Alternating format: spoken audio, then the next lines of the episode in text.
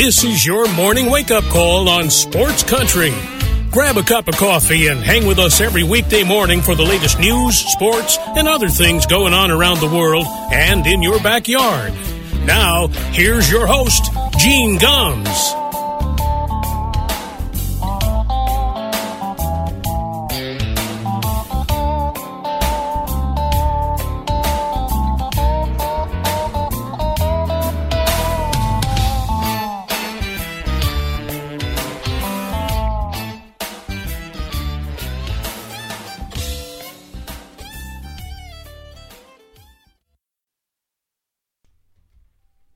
Well, good morning, everybody.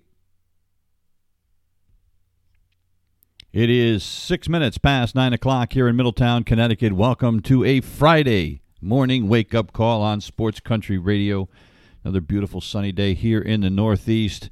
We, we've had some uh, major computer issues here this morning, so we're winging this one a little bit.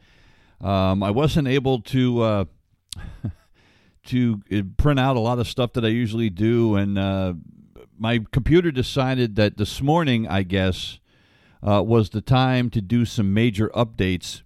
Uh, so I only the normal computer that I use to uh, to access the A P wire and stuff like that was was unavailable until literally about five minutes before we went on the air. So I've been scrambling, and uh, so forgive me if this one is a little bit ragged because uh, I wasn't able to do my normal prep this morning. Uh, so I apologize ahead of time for that. But all right, let's get uh, let's get started. Hey, by the way, um, I guess welcome to Maskless Friday or Maskless Forever if you're fully vaccinated, uh, according to the C D C. Now, what's going to be interesting with this whole mask thing is, number one, you don't know who's been vaccinated and who hasn't. You know, we're not going to be walking around with our vaccination cards. By the way, I'm fully vaccinated, but I would refuse to walk around with my vaccination card. This isn't Nazi Germany where you had to show your papers everywhere you went somewhere. I mean, so we're not going to do that, number one. And if they do, I'll rebel, whether I'm fully vaccinated or not. I'd rather wear a mask than have to show somebody my papers. Um, uh, having said that, you know, the other issue is, is that there are people that aren't vaccinated that are going to take their masks off because the C D C said fully vaccinated people can. Well, people without the vaccinations can take theirs off and say, oh, yeah, I'm vaccinated. And you know that's going to happen on a regular basis. So that's number one. But the good news is for those of us that are fully vaccinated, they say, well, obviously you're not going to get it, or the chances are very, very low that you could get it. Nothing is foolproof. Um, and you can't transmit it. So those are good things. Uh, but what's going to be interesting is what the businesses are going to do. For instance, now that the C D C has said I don't need to wear a mask because I'm fully vaccinated, can I walk into the local Stop and Shop without my mask on? You know, I think stores still have the ability to tell people they have to wear a mask. My wife works for Home Depot. They... You know, they can't require a mask, but they want people to wear masks, and they have signs up. And if you come in without a mask, they offer you one. And unless you're a total a-hole, you take it. But, of course, there are total a-holes out there that refuse to. But my wife said does it's surprisingly they're few and far between, which is good news. Uh, I imagine in places in the South, in Trump country, it's probably a little bit more prevalent. But up here, uh, by and large, people have done the right thing. But what are you going to what what's going to happen now here in the state of Connecticut? We have uh, the easing of restrictions, but they don't fully take place until the nineteenth, regardless of what the C D C says. Um, you know, Governor Lamont says that that our our restrictions don't completely end until the nineteenth, but he did say, but you can relax a little bit yesterday. So I don't know what that means, but. Uh, so it's going to be interesting to see how individual businesses handle this. I mean, look, I haven't been wearing a mask outside even before I was fully vaccinated because, quite frankly, I mean, I understand wearing one when you're inside, but if I'm if I'm going for a walk, I'm not wearing a mask. I'm sorry. I mean, I was I never did. Uh, when I would when I would go to the grocery store, the second I walked out of the grocery store and I was out in fresh air, I took my mask off because when you're outside, you're not going to get it. You know, unless you're, uh, you know, uh, right up in somebody's grill. But now with the C D C saying this, it's going to be kind of, um, and I guarantee you, we all know on the local and national news for the next couple of weeks until this all gets shaken out, we're going to see a lot of uh, video fights You probably have, you know, uh, confrontations in stores that still want you to wear a mask, and people saying, well, screw you, I'm not wearing a mask. And, you know, uh, you know, it'll be, it'll be interesting. You know, and there's been talk, if you remember, they were talking about concerts and, and uh, ball games and stuff like that, where there was talk of they were, in order to go, you were going to have to prove that you were vaccinated. Again, that's something I'm against. Uh, I hope we don't get to that point. My wife and I are going to uh, a concert in August. We already bought tickets to uh, a Thomas Rhett confer- a concert in August. Can't wait. Uh, and when we bought the tickets, you know, one of the things we checked was to make sure that it wasn't like, hey, you have to show your papers. There was none of that. Uh, it did say something about, you know, wearing a, a mask uh, when you were not eating or drinking. And, you know, it is what it is. But we won't have to do that now, according to the C D C and according to the state of Connecticut. So that's exciting. So uh, stay tuned for the news and watch the news for the next few days. It'll be interesting to see how this shakes out.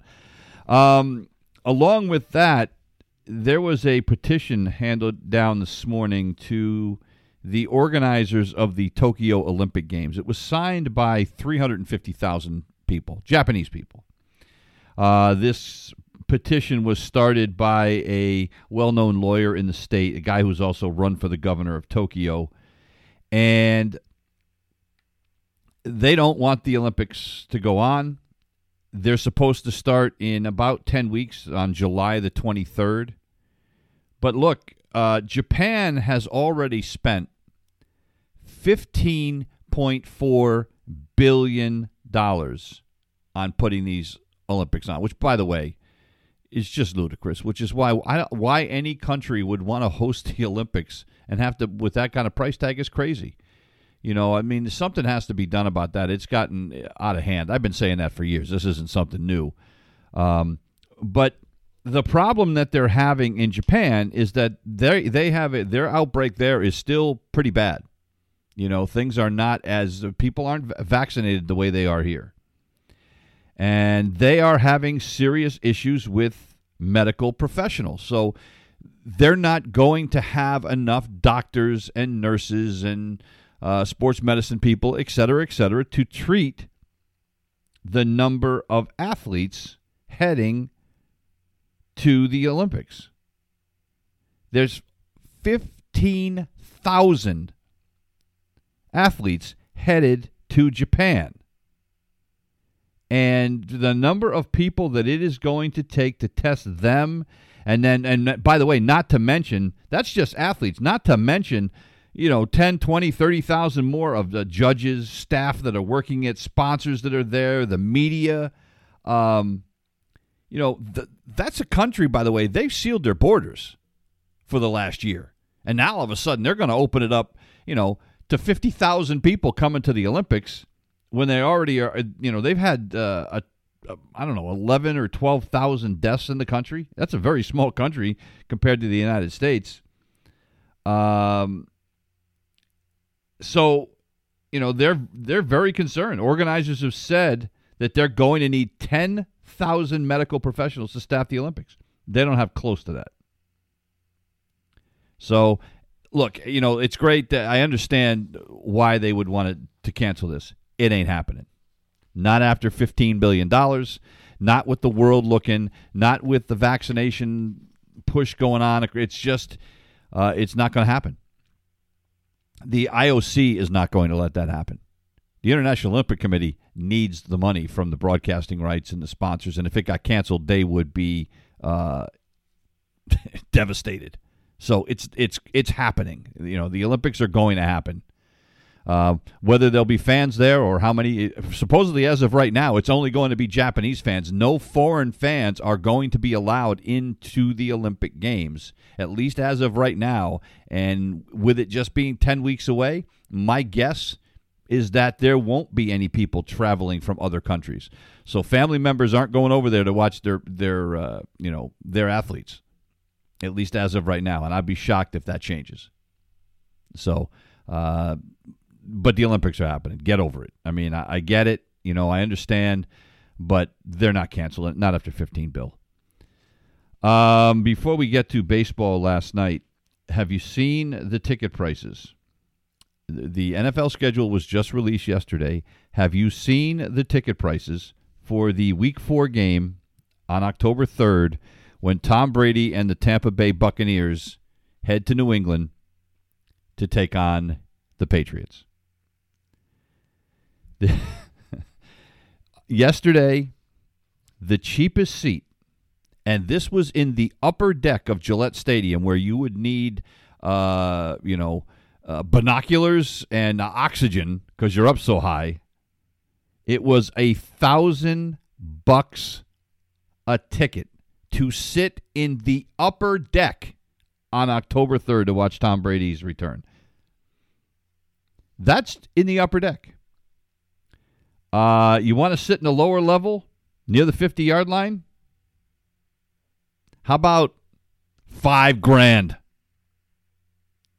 Five grand for a week four regular season N F L game. Are you kidding me? And like I said, you are much better watching a football game on your television in your living room. You're going to be much more comfortable, and you are going to be able to see the game a whole hell of a lot better.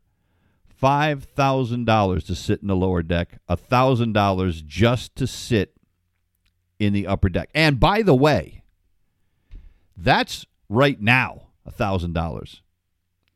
As the game gets closer and people get more insane about this, that's going to go up. Just just nuts. And now let's let's compare that. They're opening. Now, look, football tickets are expensive. I mean, when you look at it this way, with seventeen games, you're going to have either eight or nine home games. So you have to make all your ticket revenue in eight or nine games. It's not like baseball where, you know, you've got eighty-one home games. So, you know, it's going to cost you one hundred fifty bucks for a ticket to a football game, which is another reason why I'd rather watch it in my living room.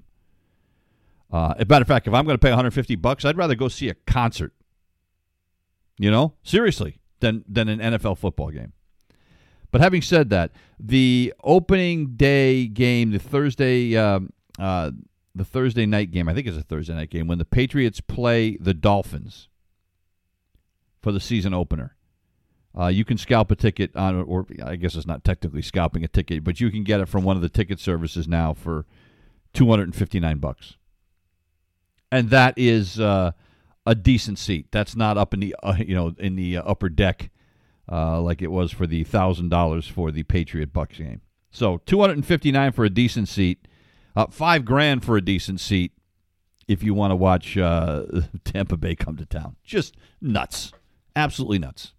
Interesting, too, yesterday, Tom Brady's father, uh, Tom Brady Senior, went on a sports talk show, uh, ninety-eight point five, the Sports Hub, uh, to talk about the game and how he's salivating for this. And it wasn't like, hey, uh, we hate the Patriots. It was, you know, it, Brady made it very, Brady's father made it very clear that they still root for the Patriots. That's it's now their second favorite team with Brady, Tom Brady no longer there, but they still root for the Patriots. But But as his father said, uh, you know, we expect the we expect to beat the Patriots. He said rather handily, frankly. so, uh, but uh, yeah, five thousand dollars for a ticket to a football game. Just, uh, it's not even the Super Bowl, and it's five thousand dollars. Good, get out of here. All right, uh, baseball last night. The Red Sox. The Bats finally woke up. In their previous three games prior to last night, the Red Sox had thirteen hits. They had uh, f- uh, two games in a row. They had four hits, and then they had five hits on Wednesday night. So thirteen hits in three games. Last night, they had thirteen hits. Uh, and I was worried about this game. Sean Manaea was the starter for the A's, a guy that has pitched a no-hitter against the Red Sox in the past, a guy who took a no-hitter into the seventh or eighth inning in his previous start, had been pitching very well lately. Well, the Red Sox got to him for seven runs and ten hits in two innings. And this game was over in the second inning. They scored three in the first, thanks to a... Uh, a home run by Xander Bogaerts, an R B I by R B I single by J D. Martinez as he continues to keep it rolling. J D had three more hits last night. He's got his batting average up to three forty. Bogaerts went three for three last night. Now is hitting three forty-eight. Bogaerts was a triple away from having the cycle last night. And then Bobby Dalbec, the guy who has struggled like crazy, guy who had been benched for a period of time because he couldn't hit at all, hit a blast to center field last night. I mean, this thing went, you know, four hundred thirty feet. It was a missile uh, for just his third home run of the season. But a very good sign. And, you know, it's one of those things, you if he's hitting, you know you're in trouble. Uh, but perhaps the guy that was, you know, regardless of the home runs, regardless of the three hits by J D, the guy who was kind of the uh, thing that got it all started last night, Michael Chavis, who recently got called up from triple A, a guy who had a great spring, a guy who I thought should have made the team out of spring training, but they decided to keep uh, Christian Arroyo and Franchy Cordero instead. I I thought it was a mistake from the beginning. Well, Michael Chavis last night with a pair of doubles, and they were, you know, both doubles that he had to hustle his rear end off. You know, they weren't like, you know, ripped down the line, clear doubles. He had to hustle, and he dove into second base and beat throws from the outfielders twice. And he ended up scoring both times that uh, he got on. And uh, they started calling him, uh, at least Dennis Eckersley did, they started calling him the Igniter last night. I like that. I like that. Uh, that might be a great nickname for him. But since coming back up, he has uh, done a great job. He is hitting two seventy-eight in the, what, four games he's been up. He's not going back down. They have got to keep him on the big club. Look, he can play first. He can play second. You can throw him in left field. Now, they, they put J D. Martinez in left field last night, too. So you don't need Franchy Cordero. Franchy Cordero has got to go to triple A. He has been hideous. He can't hit at all. He's striking out about uh, over about forty percent of the time, which is pr- pretty much his M O for his young career. But he's got to get back down south in uh, in Worcester, and he's got to figure this out, because he's been awful. So Chavis, I think, goes nowhere uh, if the Red Sox are smart. You know, the other thing that was impressive last night was Garrett Richards. Garrett Richards, six innings, five hits. He struck out four. He, he did walk three, but Richards has been, uh, over his last four starts, has been nothing short of spectacular. In twenty-five innings in his last four starts, he, he has a two point one six E R A. Uh, his whip is one point one six, so he's allowing just over one one base runner an inning. He has struck out twenty-six in those twenty-five innings, and he's only walked five. And three of those were last night. Um, his strikeout-to-walk ratio in his last four games is uh, five, five point two to one. Just phenomenal. And this is a guy, in his first four starts, was uh, it was batting practice. And he has made some adjustments, and they are paying big-time dividends. And he has become a huge part of this team now. Garrett Whitlock pitched the final three innings last night. Uh, even though it was a blowout, he gets a save because he pitched three innings. But he continued to pitch well. They did scratch out a run against him uh, as the Red Sox won eight to one. But what a great game last night. Uh, and it was huge because the Yankees lost last night. So the Red Sox pick up another game. And it was just great to see, you know, the bats pick up and getting production from places they hadn't been getting it in the past.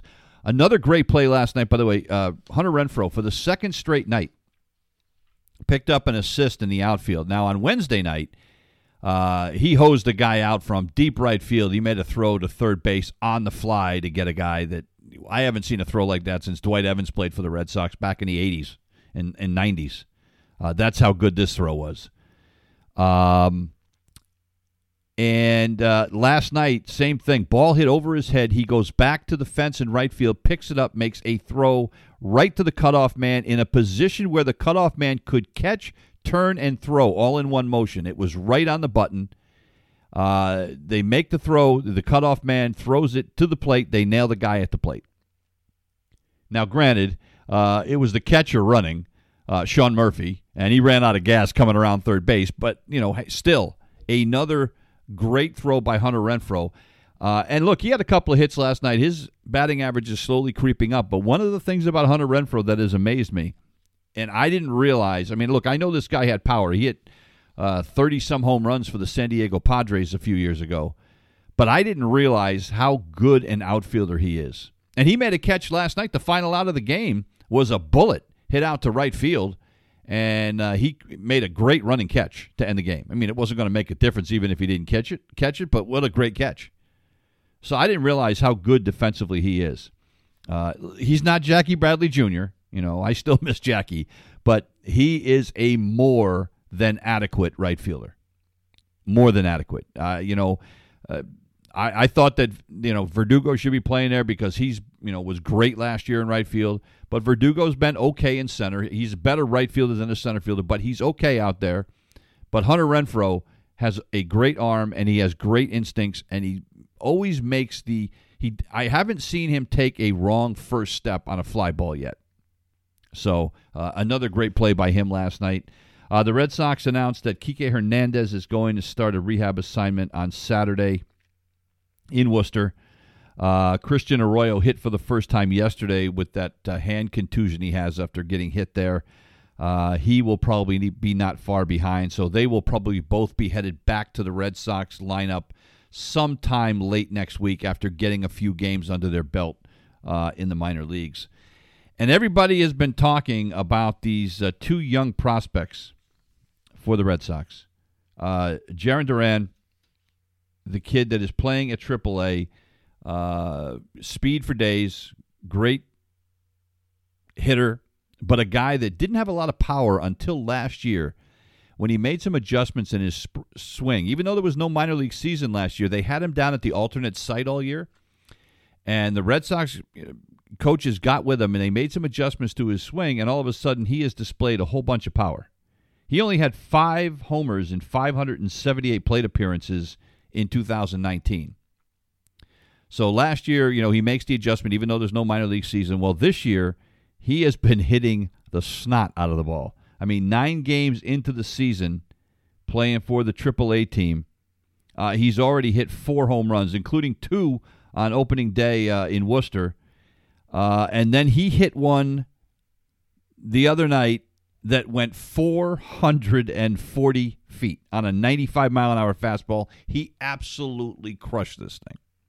You know, and I've talked about the Red Sox bringing him up Um, with the struggles that they've had from Cordero and et cetera, et cetera. But with Chavis up there now, I'm I'm a little less on that. But the Red Sox have made it clear that, yes, he will be with the big team. If it's this year, it will be late in the year unless something crazy happens with a bunch of injuries, because the Red Sox don't feel that defensively Duran is quite there yet. Um, they said that his his outfield defense still needs some work. It's spotty at times, and uh, even though he's got great speed, uh, if you take a wrong route to the ball, it doesn't matter how fast you are. So uh, that was uh, so that's the first guy they're talking about. Then the other one, the guy who is the number one prospect for the Red Sox, Tristan Casas, um, is playing for the double A Portland Sea Dogs. The last couple of nights, they have been in Hartford playing the Yard Goats. Well, Tristan Casas may never want to leave Hartford. On Wednesday night, uh, he went four for six with two homers, a double, and he drove in six. That was on Wednesday. Last night, he hit two more. Uh, he had two more hits, including a three-run homer that just about left the ballpark. This, I mean, I, I saw the video of this last night. Holy crap. Um, through his first eight games, he's hitting three thirteen. His O P S is almost one thousand. I mean, he is absolutely crushing the ball. Uh, again, it's double A.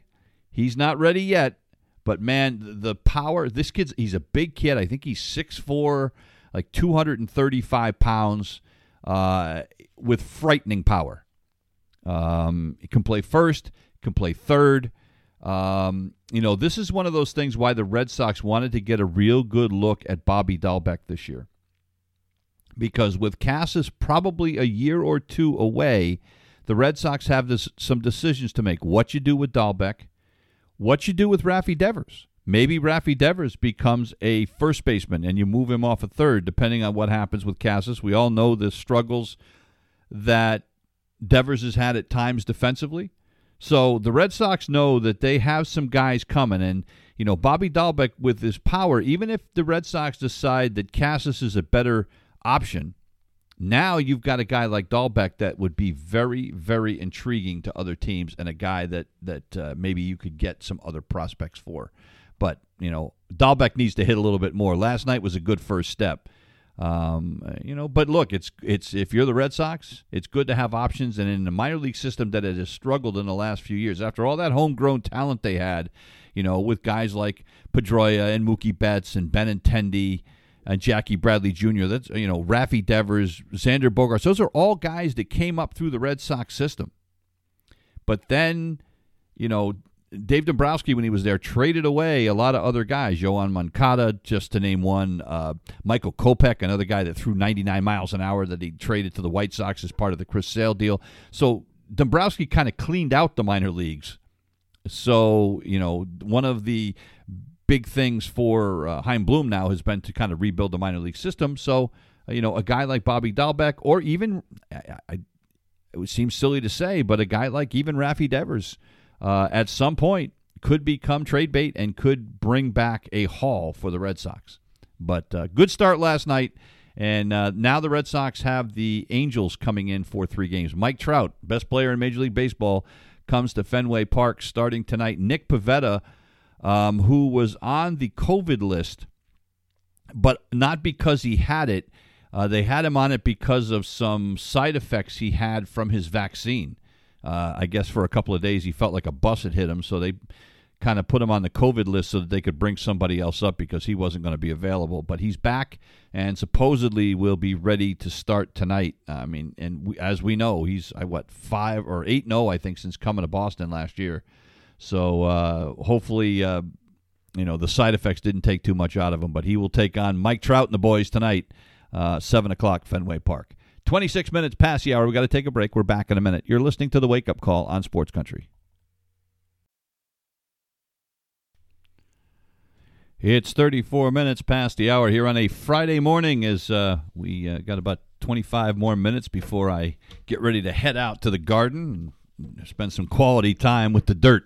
And uh, get the uh, I got a lot of the plants, a lot of the seeds are already in, waiting about another week or so before we get the uh, tomatoes and the peppers in. Still a little bit chilly at night. It was, what, thirty-eight here in Middletown when I got up this morning, uh, but we're heading up to seventy-five today, so another week or so and we'll get the tomatoes and the peppers in. But uh, uh, still got some work to do out there, so uh, uh, looking forward to that. I, I just love this time of year. Uh, the Yankees were not loving what was going on uh, in Saint Pete last night. They got drilled by the Tampa Rays by a final of nine to one. Rich Hill, uh, who is older than the dirt I'm going to be working in uh, in my garden this morning, uh, did something that only no- Cy Young and Nolan Ryan, there's there's some company for you. Uh, they be- he became one of the only pitchers between be- other than those two guys to strike out nine against the Yankees at the age of forty-one or older. Um, he was ridiculous last night. He was uh, throwing all kinds of junk up there. One of the things I love about Rich Hill is he doesn't throw hard, but he is the definition of a pitcher. This is a guy, you know, look, he, he was out of baseball. It looked like his career was over. The Boston Red Sox gave him a chance uh, five or six years ago, kind of resurrected his career, and uh, he has taken off from there because he had to reinvent himself because of some injuries. His fastball tops out now at ninety miles an hour, but he throws – he's got a great curveball. His curveball's his best pitch, uh, and uh, he throws breaking balls from anywhere from sixty-seven to seventy-five miles an hour, but that makes that ninety-mile-an-hour fastball – well, look a lot faster. Well, last night he goes six and two-thirds, strikes out nine, doesn't give up a run, allows just three hits. He did walk three, but uh, worked out of trouble time and time again. And uh, forty-one years old, throws one hundred four pitches last night, and the Rays beat the Yankees nine to one. Uh, Jamison Taillon, who started out you know, he's look, he's still coming off of uh, uh, some Tommy uh, for Tommy John surgery, and he's still trying to work his way back. Looked good his first couple of starts for the Yankees, uh, but his last few he has struggled. Last night gave up six hits, four runs uh, in four and two thirds innings. Now he did strike out nine over that time, uh, but uh, he wasn't fooling Uh, a lot of the hitters because uh, they hit some hard contact off of him last night. Austin Meadows, his eighth home run of the season uh, off of Taillon. Uh, and then uh, they went to uh, Michael King out of the bullpen. King had uh, for the Yankees had thrown twelve and a third scoreless innings. Well, he got greeted by Randy Arozarena, uh, who hit a blast off of him last night to open the game up. Uh, look, Yankee pitchers struck out sixteen guys last night. You know, that's baseball today, right? I mean, you know, strikeout, nobody cares.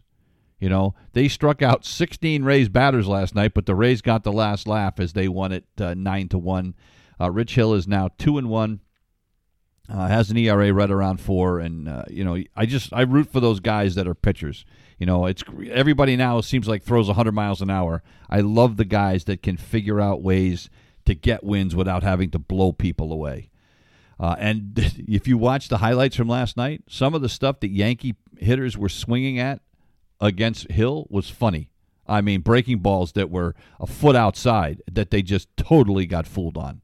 So uh, that was that was a lot of fun to watch last night. Uh, by the way, Gary Sanchez played for the Yankees last night, got the start, had a couple of hits, has the average up almost to two hundred now. He's up to one ninety-seven uh, as he tries to make a case why he should still be playing instead of Kyle Higashioka. Um, now, the Yankees will have a chance to make some hay for the next few nights. They get to play the Baltimore Orioles. Uh, Corey Kluber gets the start at Baltimore tonight against uh, Dean Kramer, who got uh, whacked around uh, by the Red Sox the last time. I, Tyler Glasnow will get the start for the Rays tonight. They have a three-game series at home against the New York Mets starting tonight. The Mets had last night off.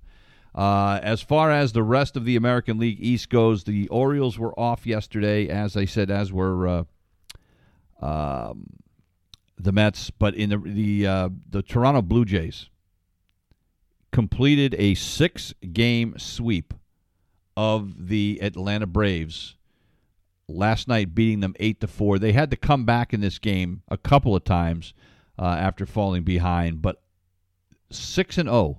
Against the Atlanta Braves, a team that, you know, has all those young stars. And if you're the Braves, the thing that concerns you last night is that Ronald Acuna Junior had to leave the game in the seventh inning last night after jamming his left ankle. Now, the x-rays were negative, uh, but whether or not he will be able to play tonight uh, is a question, and whether or not, even if he plays, how effective he'll be, if, if he's even going to be one hundred percent.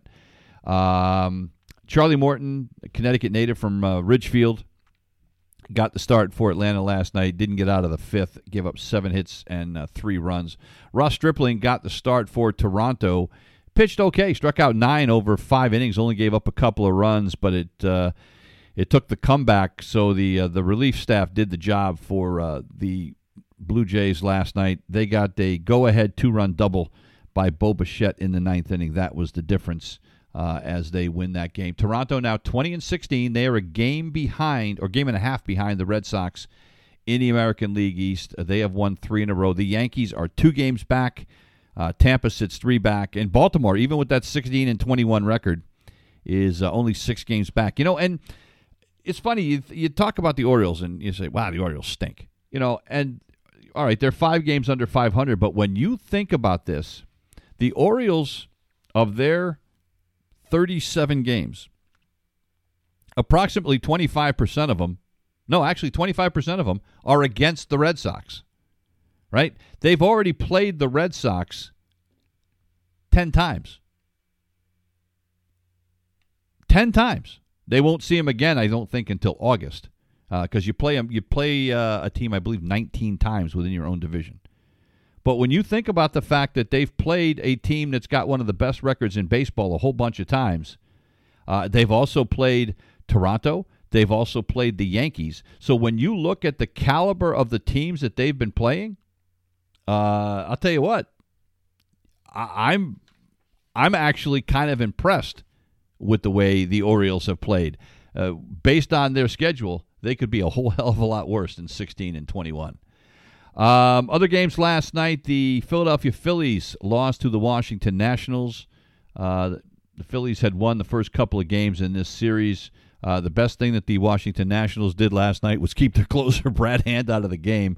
Uh, Brad, ha- Brad Hand had blown uh, two saves and had a loss in his previous three appearances. Well, last night, uh, Washington got four runs in the first inning, and uh, they basically turned it over to Patrick Corbin from there. Corbin went seven innings for the Nationals, gave up just five hits and a run. He struck out nine, didn't walk anybody. Uh, Zach Eflin got the start for the Phillies, got roughed up a little bit. Kyle Schwarber last night with a home run, his fourth of the season. Uh, Josh Bell had one as well, also his fourth. So Washington now five games under five hundred. The Phillies, with the loss, uh, fall to twenty and eighteen. They are a game and a half behind those uh, first-place New York Mets. Now the Phillies uh, begin a three-game series against the Blue Jays. Um It's going to be on the road, but, of course, it's not going to be in Toronto. It'll be at Toronto's spring training site in Dunedin, Florida. Uh, the Blue Jays will be playing there for about another month, and then they will head to Buffalo, and they will play their home games in Buffalo uh, during the course of the uh, middle of the summer, which it'll be a lot cooler in Buffalo than it would be in Dunedin, Florida in August, I'll tell you that. Unless something happens and Canada changes their mind and decides – you know, to open up the borders and let the, the Blue Jays play there. But think about that. The Blue Jays haven't been able to play in their home stadium in Toronto in two years, right? All of last year, they put the sixty games last year, they played in Buff- in Buffalo.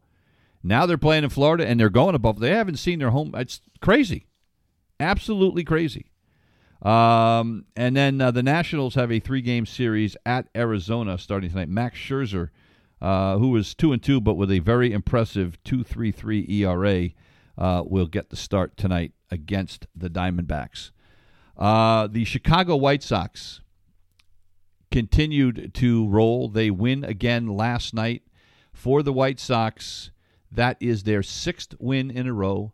They have won eight of ten, and they beat the Minnesota Twins, who have now lost four in a row.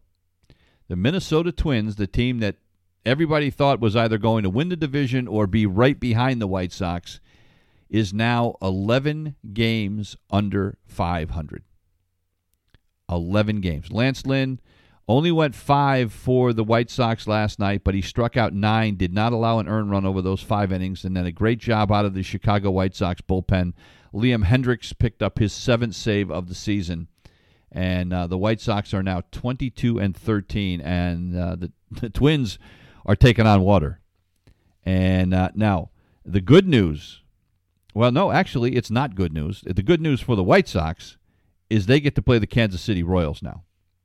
The bad news, if you're a Minnesota Twins fan, the Oakland Athletics, uh, who are, you know, with the Red Sox, one of the best teams in the American League, uh, get to play uh, at Minnesota.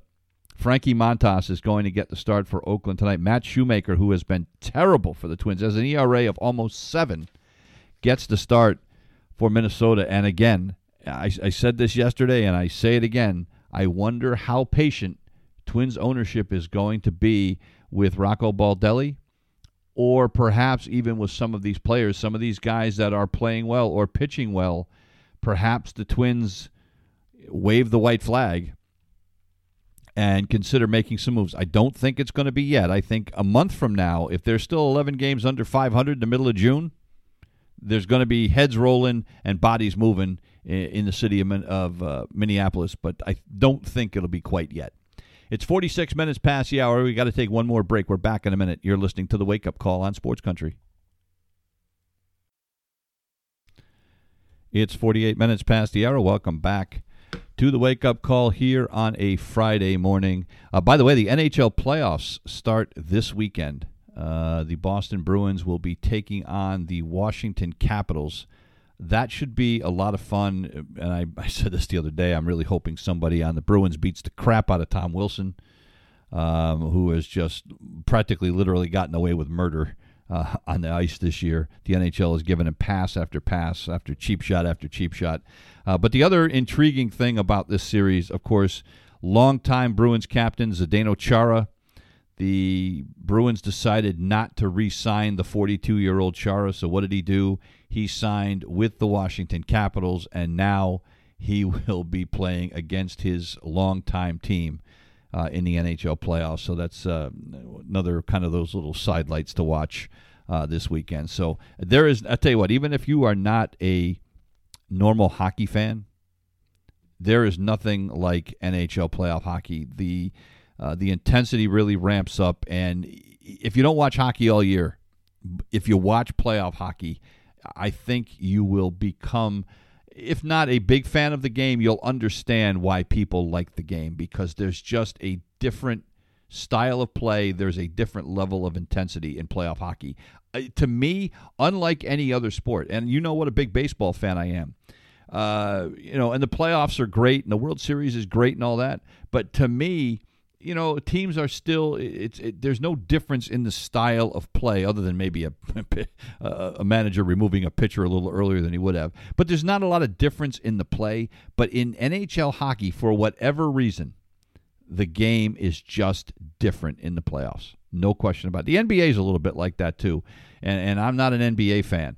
I'm a college basketball fan, but the, I stopped watching the N B A a lot um in the nineties when it became more of a one-on-one game and it was no longer a team game. You know, I grew up watching team basketball when Will Chamberlain and Kareem Abdul-Jabbar and those kind of guys were playing, and, and uh, you know, watching Larry Bird and Magic Johnson, and it, it was a great team game, you know. And, and I, this is nothing against Michael Jordan. Michael Jordan is one of the greatest players of all time, but Michael Jordan is one of those guys that kind of, Uh, in many ways, ushered in the era of one-on-one basketball and me basketball. You know, it's, again, taking nothing away from them, and they still played some team concepts. You know, the the famous uh, you know, triangle offense and that uh, Phil Jackson ran. I get all that, but um, Michael Jordan was the beginning of one-on-one basketball, and so I kind of stopped watching it after the Jordan era was over. I really uh, kind of tuned N B- the N B A out. It's not. It's not, I don't find it fun to watch, but the playoffs, again, a little bit different uh, level, and uh, it's still more, it's still a one-on-one game, but the intensity is a little bit different. So I'm more likely to watch an N B A game uh, in the playoffs than I am in the regular season. Uh, a couple other baseball notes before we get out of here. Uh, the Saint Louis Cardinals Uh, beat the Milwaukee Brewers last night, two to nothing. Jack Flaherty becomes the first seven-game winner in baseball this year. Six shutout innings, um, only allowed four hits and a couple of walks. Uh, Reyes picked up his eleventh save. Uh, Corbin Burns got the start for Milwaukee. Struck out nine over five innings, allowed just one run. But uh, what was significant about li- last night for Corbin Burns is he actually walked somebody. Um, he had struck out at the start of the season. He had struck out fifty-eight guys without issuing a walk. It's a major league record for the start of a season. Nobody had ever done that before. Now, Garrett Cole, the New York Yankees, has not walked anybody this year, and he has struck out fifty-six. So he actually has a chance to break Burns' record uh, if he can strike out three without walking somebody in his uh, uh, his next start. But that's uh, pretty impressive. Pretty impressive. So, uh, but Burns ends up taking the loss. He falls to two and three. The Cardinals head to San Diego. They're going to have their hands full, although San Diego still has some guys on the COVID list, although they hope to get a couple of them back over the weekend. Um, but uh, uh, Johan Oviedo will start for the Cardinals against Joe Musgrove, who threw that no-hitter earlier in the season for the Padres. And the Brewers hope to continue the woes for the Atlanta Braves. Uh, they will host the Braves starting tonight. Adrian Hauser will pitch against Drew Smyly in that one tonight. Uh, Zach Plesac with a great performance last night for the Cleveland Indians. He took a no-hitter into the eighth inning. Allowed, ended up giving up a couple of runs, but uh, two runs, two hits. Uh, he walked three, but uh, he evened his record at three and three. Uh, Brian Shaw picked up his first save last night, but a great performance by Zach Plesac last night, one of those young, gr- great pitchers for the Cleveland Indians, and one of the reasons why people want to write the Indians off after, you know, Carlos Carrasco is gone and uh, Francisco Lindor ends up going uh, in a trade to the New York Mets, and everybody was just like, wow, they're done. Well, here they are, seven games over five hundred, and uh, they are in second place in the American League Central, and it's because of that great young pitching. You know, Shane Bieber and Plesac and uh, uh, Aaron Civale, they've got arm after arm after arm. Uh, they also got some help last night. Jose Ramirez with his eleventh home run of the season, and Franmil Reyes hit his ninth uh, for the Indians. And the uh, Seattle Mariners with the loss fall to eighteen and twenty, a team that was in first place in the American League West not too long ago has now lost five in a row and seven of ten, and they have fallen four and a half back uh, of the first-placed Oakland Athletics. Um, the Houston Astros pick up a win last night. Uh, they win it in the eleventh inning on a wild pitch. Miles Straw scored on a wild pitch uh, in the eleventh as they beat the uh, Texas Rangers by a final of four to three. Uh, the San Francisco Giants keep rolling. They are now nine games over five hundred. Unbelievable. They are uh, they beat the Pittsburgh Pirates last night three to one. They sit in first place in the N L West, two and a half ahead of the Padres, three games ahead of the Dodgers.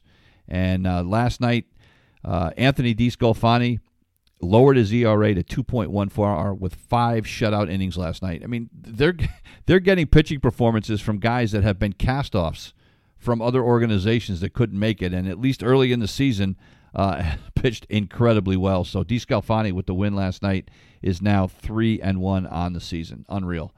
Uh, and the Tigers pick up a win last night. How about that? The Tigers Uh, Uh, get off the schneid. They are now eleven games under five hundred, but they had been in a big-time dive. Uh, they beat the Kansas City Royals last night uh, by a final of four to three. Michael Fulmer, who was uh, suddenly transitioned from a starting pitcher to the bullpen, picked up his seventh, or excuse me, his second save of the season last night for the Tigers. Lynch took the loss for Kansas City.